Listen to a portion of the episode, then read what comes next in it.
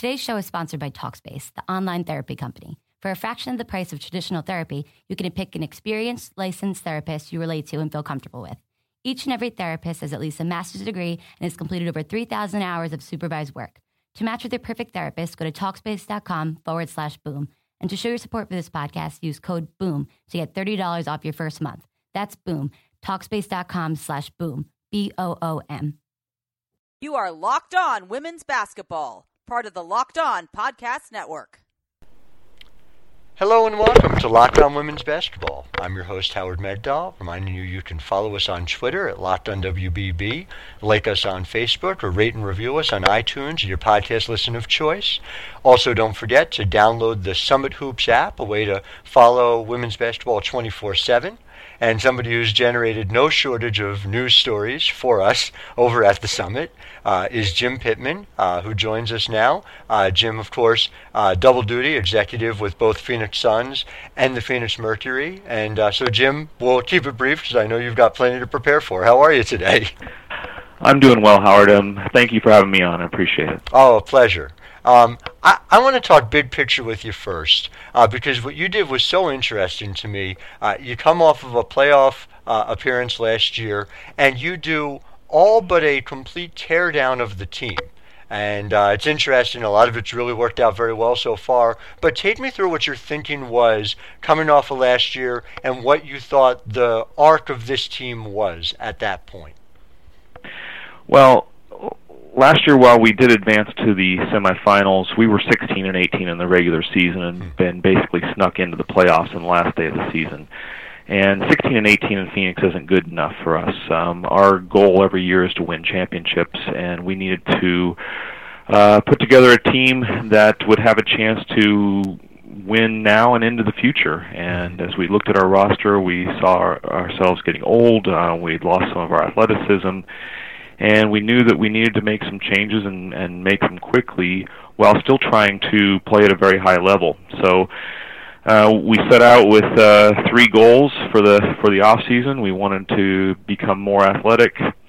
We wanted to be a better defensive team, and we wanted to be a better rebounding team. And I'll tell you that I think we've achieved two of the three goals so far. I think we definitely got more athletic by adding Danielle Robinson as our point guard. Steph Talbot provides us great athleticism on the wing. Although she's still a rookie, she does have a lot of international experience and has really played well for us at times. And we added Camille Little, who helps us in a lot of different ways defensively, spreads the floor a little bit for us as well, which opens up the interior for Brittany Griner, which we can talk about here in a second. But I think that's been a big benefit for us. And defensively, we have gotten better by adding that athleticism and the chemistry that's been created with the players that are on the roster. You know, we were bottom third or bottom quartile in the league last year in almost every meaningful defensive category, and this year we're in the top two or three in the big categories. And you know, whether you're looking at defensive rating or defensive efficiency or field goal percentage or 3-point field goal percentage, we've really improved in those areas. And for us here in Phoenix, that was the big key. We scored enough points last year, but we couldn't stop other teams, and we knew that in order to get back to a championship caliber team, we had to get better defensively. So that was really the big impetus for us making the changes. So to that end, and you talked about improving defensively, and second the lead in defensive efficiency is a stark contrast to last year. When you're building a defensive roster, are you building it with the idea that you're going to create more chances, look to force more steals and sort of leverage that athleticism because at the other end and because when you take those chances, you've got a rim protector like few other teams have in Brittany? Well, sure, that's a huge piece of what we were trying to do. We wanted to use that athleticism, but we wanted athletes who were committed to playing defense and committed to being a part of a scheme that would help us be a better team defensive team, not just individual defensive team, but a team defensive team. We we had too many times last year where players would get beat off the dribble, which would allow BG to come over and help, right, and probably force a missed shot, but we then didn't have the rotations in place to get that defensive rebound, and so we give an easy offensive rebound putback, and we needed to eliminate that. We needed to get better defensively as a unit, not just individually. And so as we were looking at the players that were available, we wanted to make sure that we had pieces that fit together. And so far, I think we've done a pretty good job with that. I think we're going to continue to get better as the players get to know each other and trust each other even more as the season progresses. But through 9 games, I'm pretty pleased with the progress we've made. Yeah, I mean, clearly it's so far going according to plan in that way. And I guess I wonder whether you think in a broader sense, in a longer-term sense, that you had a responsibility to build for the window that represents the time that you have Diana Taurasi playing like Diana Taurasi concurrent to Brittany Griner's prime. Was that sort of the window to, they're the returning players, they're the ones who you kept. Was that the idea that we're going to maximize that, and that is a base that we can leverage to a championship? Well, clearly those two are incredible players. Diana, in my mind, is the greatest of all time. She's going to pass the all-time record in scoring here this weekend at some point. Yeah. And we certainly want her to finish her career in Phoenix, and we did that by locking her up with a long-term contract here earlier in the year. And clearly, we want to maximize her skills and take advantage of what Brittany Griner does for us as well. And so, yeah, we wanted to build around those two. Those two are the face of our franchise, and we wanted to make sure that we kept it that way and utilized the skills that those two have and then put pieces around them that would make us the best team that we could be. And so, to Diana's point, when you're having that conversation, take me through what your thinking was. Obviously bringing in Danielle Robinson allows her to be off the ball more, which presumably could both extend her career and make sure that, she has the legs for making the shots that, like you said, she has made that very few have ever, if anyone has ever made in the history of the game come the fourth quarter of a key matchup that you guys have. And what her thinking was as well in signing on and making sure that commitment was there through 2020. Well, you said it. We wanted to get her off the ball. She, in my mind, is still one of the best passers in the league. Mm-hmm. You look at her assist totals for her career, and she's top 5 all time in that category as well. But it does take its toll on you, bringing the ball up, being pressured, 94 feet at times. That's a wear and tear that we felt that would be better utilized with Diana not handling the ball and bringing it up all the time. She still does occasionally, but having Danielle Robinson and we also picked up Leilani Mitchell, who both can handle the ball and get us into our offense quickly, we thought that was a really good move to help extend Diana's career. Now, Diana has also helped extend her career by how well she takes care of her body, how well she eats, how well she trains. She's one of those players that can play as long as she wants because she has taken such good care of her body through the years. Now, she's obviously played a lot of minutes, both in the WNBA and in Europe, but because of the effort that she puts in every day, her career can go on for quite some time. And so the specifics of Danielle and Leilani. Leilani has lead your team in steal percentage, and to the point, to the roster that you've put together and the way it fits, you have actually 4 players with a steal percentage above 2, neither of them being Griner or Taurasi. So that speaks to the specific way in which you built this team for athleticism and buy-in at the defensive end. But Leilani has been doing it at both ends. With that 64.4% true shooting percentage, she's been able to create, she's been able to at times give you a look with multiple point guards as well with Danielle. What does she represent in the arc of this team and the success for this team in your mind?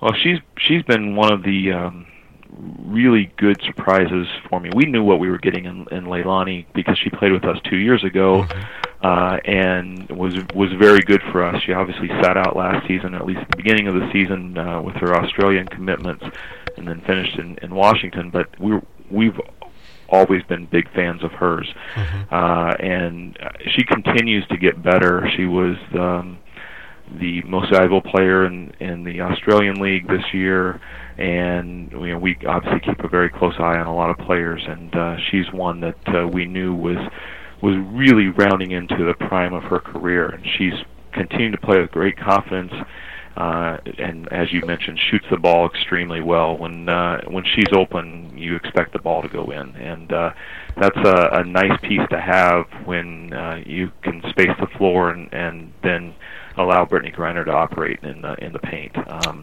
It's been a huge benefit for us.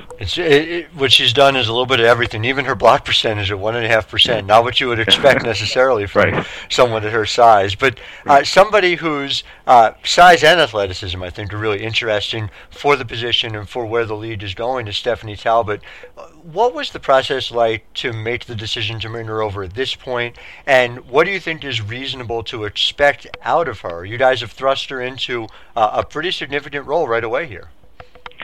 Well, we drafted her in 2014, knowing that she needed a few years still to develop, but her athleticism was what really stood out to us, with her size at 6'2", and her ability to defend more than anything is what we really liked. She really progressed well over the last year and a half or so, including this off season in Poland, where she was basically top 10 in the Polish league in virtually every category. And as we watched her develop, we knew it was probably time, given the fact that we had lost Dewanna Bonner to pregnancy, and we weren't going to be able to get Sonia Petrovic back because of the Euro tournament. We knew that we needed a three to fill in, and Steph gives us a lot of energy from the start. While she is just now turning 23, she has played professionally for 4 or 5 years, and so I don't really consider her to be necessarily a rookie, even though she is the age of a rookie. That's interesting. And she's really stepped in and done a great job for us. Do you think that is, I mean, it's become more common in the years since, but a consequence of the relatively small roster spots, the lack of, anything approaching a D league on the WNBA side, that, look, this is a way to be able to get talent. You got her not just in the 2014 draft and got a starter out of it, but out of the third round of the 2014 draft. Is that just more and more the wave of the future as it gets harder and harder for even first-round picks to crack these rosters when there are only 144 spots? Yeah, I think that could be the wave. What I also believe is that the international players are continuing to get better and better, and we're seeing that in the Euro tournaments and the various country leagues, that there are a lot of 18, 19, 20-year-old players that are playing key minutes for a lot of the good teams, and I think we'll continue to see that development. I know there will be, in the upcoming draft, there will be a handful of players who will be draft eligible who will probably be able to come in, if not right away, within a couple of years to contribute to teams here in the W. And I think that's great for the growth of the league, and I think it's great for the growth of women's basketball that we're seeing that international flavor coming to the WNBA. No question about it. Let's talk about the growth that is perhaps as key as anything, not just on your team, but I would argue throughout the league, and that's from Brittany Griner herself. And there are a couple of numbers I want to throw your way, and I'd like to see how they correspond to what you're seeing and what your expectations were for her. So player efficiency rating overall, she's jumped from 21 to 32.5, which is largely unprecedented. Very few people have ever done that if she holds it over the course of the season in the history of the league. But she's done it not just by increasing the amount that she's scoring. Her usage rate is way up, but her assist rate, for instance, her assist percentage, rather, has more than doubled. She was at 6.5% last year. She's at 14.8% this year, something that would be a reasonable number out of a 2 or a 3, and she's doing it out of the 5 spot. So just even to start there, what are you looking for, and how much more have you guys made a decision to run the offense through Brittany Griner? Well, first of all, I couldn't be more proud of the growth that we've seen in Brittany Griner. She's really dedicated herself to becoming the best player that she can be. She wants to be one of the elite players in the league, and I think she's there. I mean, to me, she's one of the 3 leading candidates for the MVP award here, about 25% or 30% into the season, and I'm really, really pleased with what she's done. Her work ethic is tremendous. She's really transformed her body. She's gotten stronger. She's in the weight room every day. She's eating better, and you can't discount spending time with Diana Taurasi year round, and the impact that watching how hard Diana works every day at her game, what impact that's had on BG, and I see that same thing happening with her now, that she works just as hard as Diana, pre-practice, post-practice, whatever it takes to get better, and she has in a lot of areas. I think by getting stronger, she's become more athletic, which has allowed her to do more things. She's also matured as a player, where she can now see double teams and make the right pass, hence the increased assist percentage. She's and frankly, at this point, we do run a lot of our offense through her because she has been so good. She shoots a very, very high percentage. She's a great free throw shooter, which I think goes overlooked. You know, she's shooting 85% from the free throw line, which is unheard of for a center of and 80% for her career. I guess my question to that end, because you're right. I mean, it's almost like she's flipped her assist percentage and her turnover percentage. Turnover percentage down from 15 to 10.4. But what I wondered was, she has always been, right from the moment she got to the league, an efficient scorer, not just around the rim, but with that turnaround game. And obviously, it's gotten better year after year. But do you think running the offense through her more has made her more effective at that, or is because she's been more effective at that, you guys have had a greater comfort level with running the offense through her more of the time? You know, that's hard to say. I think what's happened is that she has gotten stronger and she's matured, and so now there is a bigger comfort in getting her the ball, knowing that she's going to make the right decision, and it kind of just snowballs. So I'm not sure if it's the chicken or the egg in this case, but it's happened, and we couldn't be happier. So when I've written about her in the past, I've talked about the fact that I think she's almost suffered from the comparison to expectations that are unlimited. And we've just never seen someone with her stature and the type of game that she had and the varied abilities that she'd had from day one come into the league.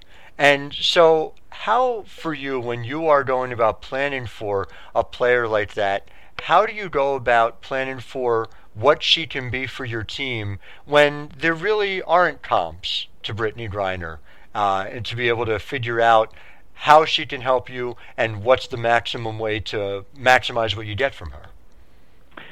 Well, I mean, at the end of the day, we're trying to win championships here, and we look at what can be the best way to achieve that, and BG offers us a lot of skill in the paint, and to maximize that efficiency that you were talking about, we wanted to make sure too that we had put the right people around her to space the floor so that she has plenty of room to operate, and then double teams have a little farther to go to double and then to recover, and gives her a little better chance of being successful making the right pass out or getting a quick shot off before a double can come.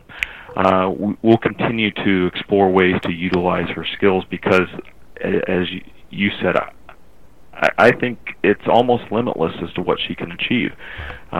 She is so skilled offensively, and we all know how good of a rim protector she is with her number of block shots so early in her career. Defensively, she, I think, can continue to get better, as far as her one-on-one defense, and I think that will happen as she gets stronger, and we've seen that this year, that she has definitely taken that jump. But again, her maturity and her comfort level with the game at this point are at a spot that we haven't seen before, and as that part of her game continues to get better, the mental part, I really think the sky's the limit. It's just remarkable. I mean, if we assume that coming into this year was her pre-peak, given what she's doing so far this year, she was already 10th ever in player efficiency rating, and she was second ever in the lead in block percentage, and that was before reaching, like you said, a summit that we don't yet know what it consists of. So it'll be fascinating to see, and I agree with you. I think it is really limitless. The bigger picture with her and Diana, just to sort of tie this together, is you were able to sign both of them to long-term deals that, number one, locks in a window for you, it looks to me, from the outside. But number two, also make sure you've got them secured beyond what is a potential opt-out of the CBA by the players. Was there that known and being able to have that in place for you a driver for making those decisions when you guys did? Well, it was certainly something that we considered, but at the end of the day, we both sides want to be in Phoenix. Both BG and Diana, they have had great success here, and I like to think that we treat them well here, and they have indicated that they want to play their careers here. So we wanted to make sure that we had the opportunity to get them signed to contracts that will allow them to do that. While we need to be strategic in how we go about signing and making deals, when you have two players of the stature that we have, we want to make sure that they're here for a long time. Well, it's certainly something I know that Phoenix fans are very pleased about. And I guess when you come in and in your very first year as general manager, you go 29-5, it's hard to think of anything short of that type of campaign followed by a championship as a goal. But just when you envision what 2017 can and should be for this team, when there are so many new pieces, when there's so many new players in place, is it championship or bust for you at this point, or do you think of this as more of an arc? Yeah, obviously our goal is always to win championships, and our goal is to play deep into the playoffs.